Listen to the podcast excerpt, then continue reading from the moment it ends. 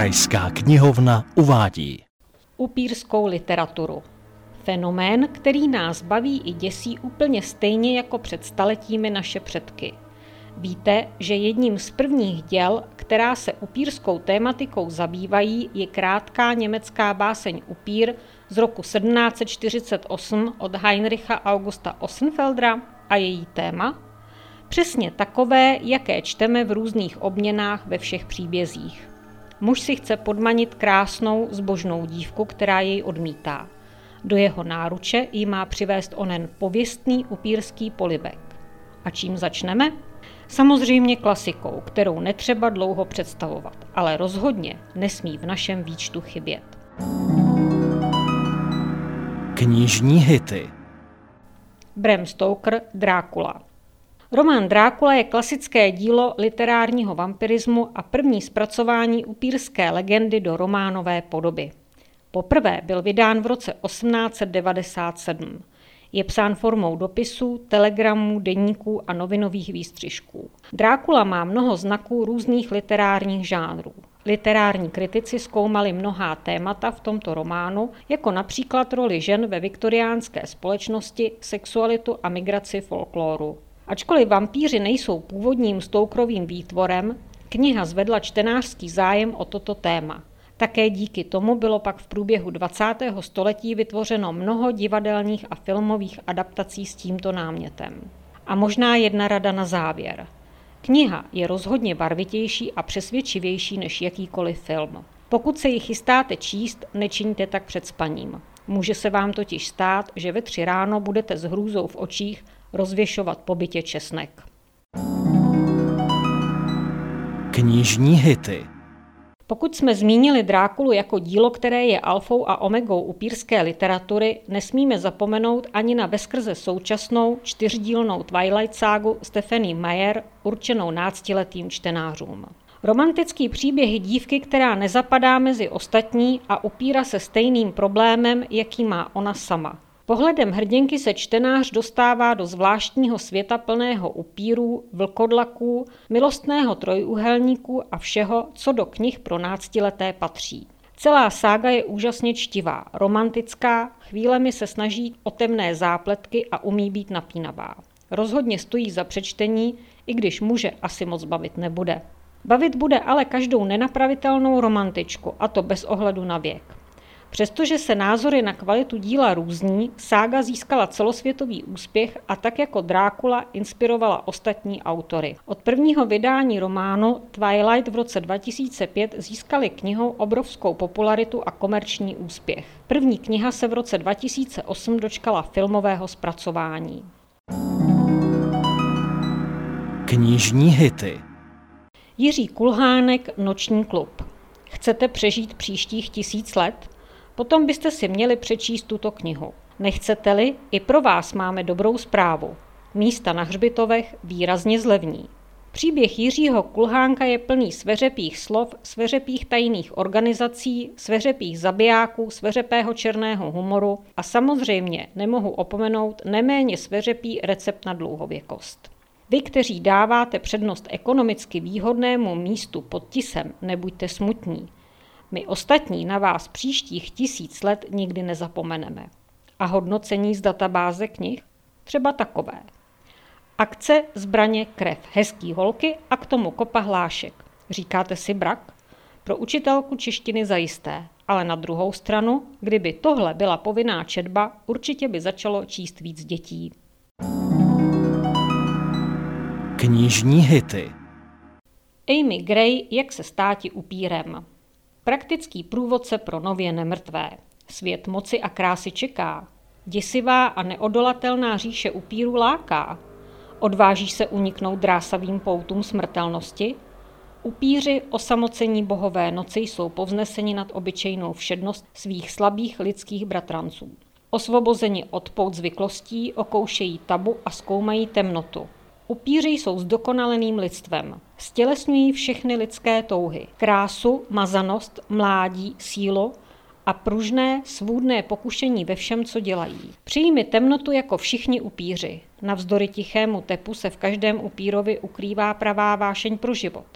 každonoční oslava jejich zostřených smyslů a bezvadné krásy.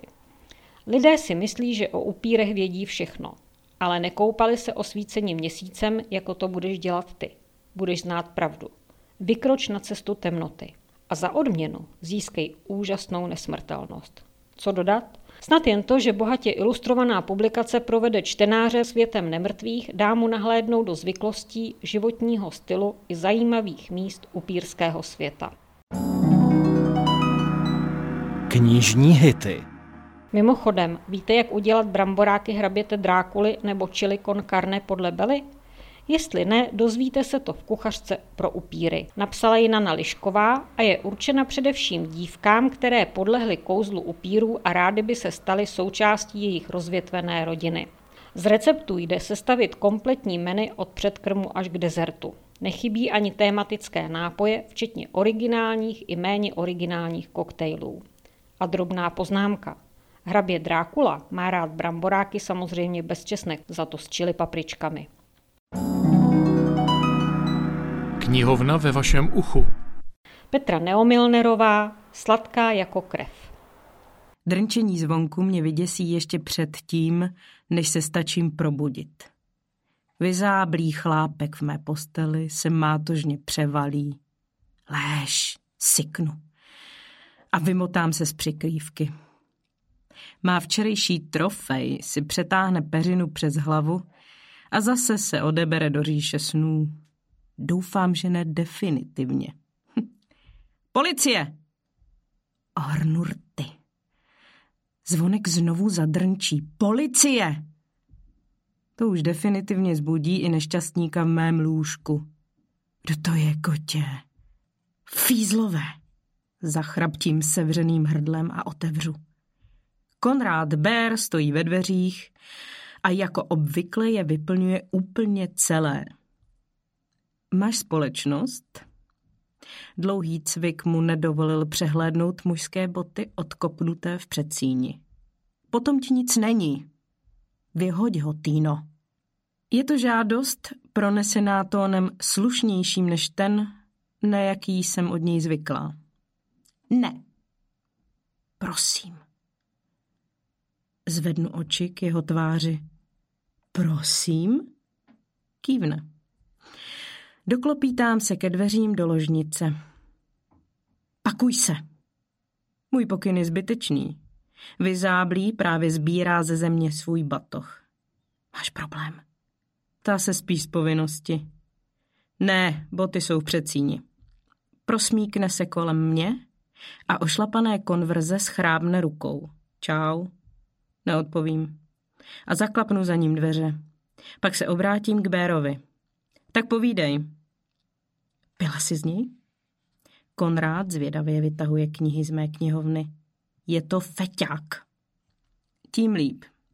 Je s nimi míň problémů. Jazykem si přejedu po zubech a vzpomínka na chuť krve mnou zachvěje jako orgasmus. Povzdychnu si. Však víš, Bere, musím občas jíst. Dosedne do křesla z Iky a to pod ním zapraská. Záruka je jen do 100 kilo. Zvedej se. Kopnu ho do kotníku. Nemám o moc víc než 140 kotě. Napodobí intonaci mého spolunocležníka, ale vstane a přesune se na postel a do křesla se složím já. Ani nevzdychne, ostatně vážím třetinu toho, co Konrád. Nemám nic proti tomu, že občas jíš týno. Otřesu se. V Konrádově hlase zní policajská úlisnost, nazbíraná za dlouhý čas branži. Všechno chápu, ale to, že byl u gestapa, snáším dost těžko. Ovšem je to dlouho, ale ne dost dlouho. Tak zvednu bočí. Nemám nic proti tomu, když se našinec rozumně nají, ale někteří našinci jedí nerozumně. To chtěl říct? Dívá se na mě a ruce, pokryté hustými rezavými chlupy, má poklidně složené na mohutných sténech. O čem se mluví? O populistických heslech, mafiánech a korupci. O tom, že demokratické strany selhávají a není koho volit. O strachu ze zimy a z cen energií. O inflaci a rozevírajících se nůžkách ve společnosti. Stále platí staré české přísloví, že sytý hladovému nevěří a faktem je, že stále více lidí neví, zda bude mít konce měsíce na jídlo. Jisté je jen to, že bude hůř. Prostě vítejte v 21. století. Mimochodem, nezapomeňte si přijít pro nové knížky. Nejlépe takové, které zaženou černé myšlenky a vyvolají úsměv na tváři. Všem upírům navzdory. Víte, co čteme. Ještě kávu, slečny? Servírka dolila Boní a Eleně šálky a přišla k dalšímu stolku. Malá restaurace na půl cesty mezi jejich byty byla plná lidí, světla a radosti ze života jako vždy v neděli ráno. Už tu delší dobu nebyly, ale Bonnie měla pocit, že světlo a radost ze života je přesně to, co teď Elena potřebuje. Vypadá to, že Jasmine je tvrdší, než jsem si myslela, poznamenala Bonnie a namazala si bagetu pomazánkou. Elena jí právě pověděla nejnovější zprávy o vývoji pátrání po tajemství umělých upírů. Zjistila Meredith něco od lovců v Atlantě? Elena si povzdechla, opřela si bradu o a zahleděla se do šálku s kávou. Neodpovídá mi na telefonáty. Dostala jsem od ní textovku, že je v pořádku, ale to je všechno. Ano, já taky. Asi toho má hodně, omlouvala ji Boní. Meredith se o sebe dokáže velmi dobře postarat. Zrovna teď si Bonnie dělala větší starosti o Elenu. Elena byla v poslední době zamlklá, trávila veškerý čas Damonem a plněním svého strážcovského úkolu. Bonnie byla ráda, že má Elena něco, na co se může zaměřit.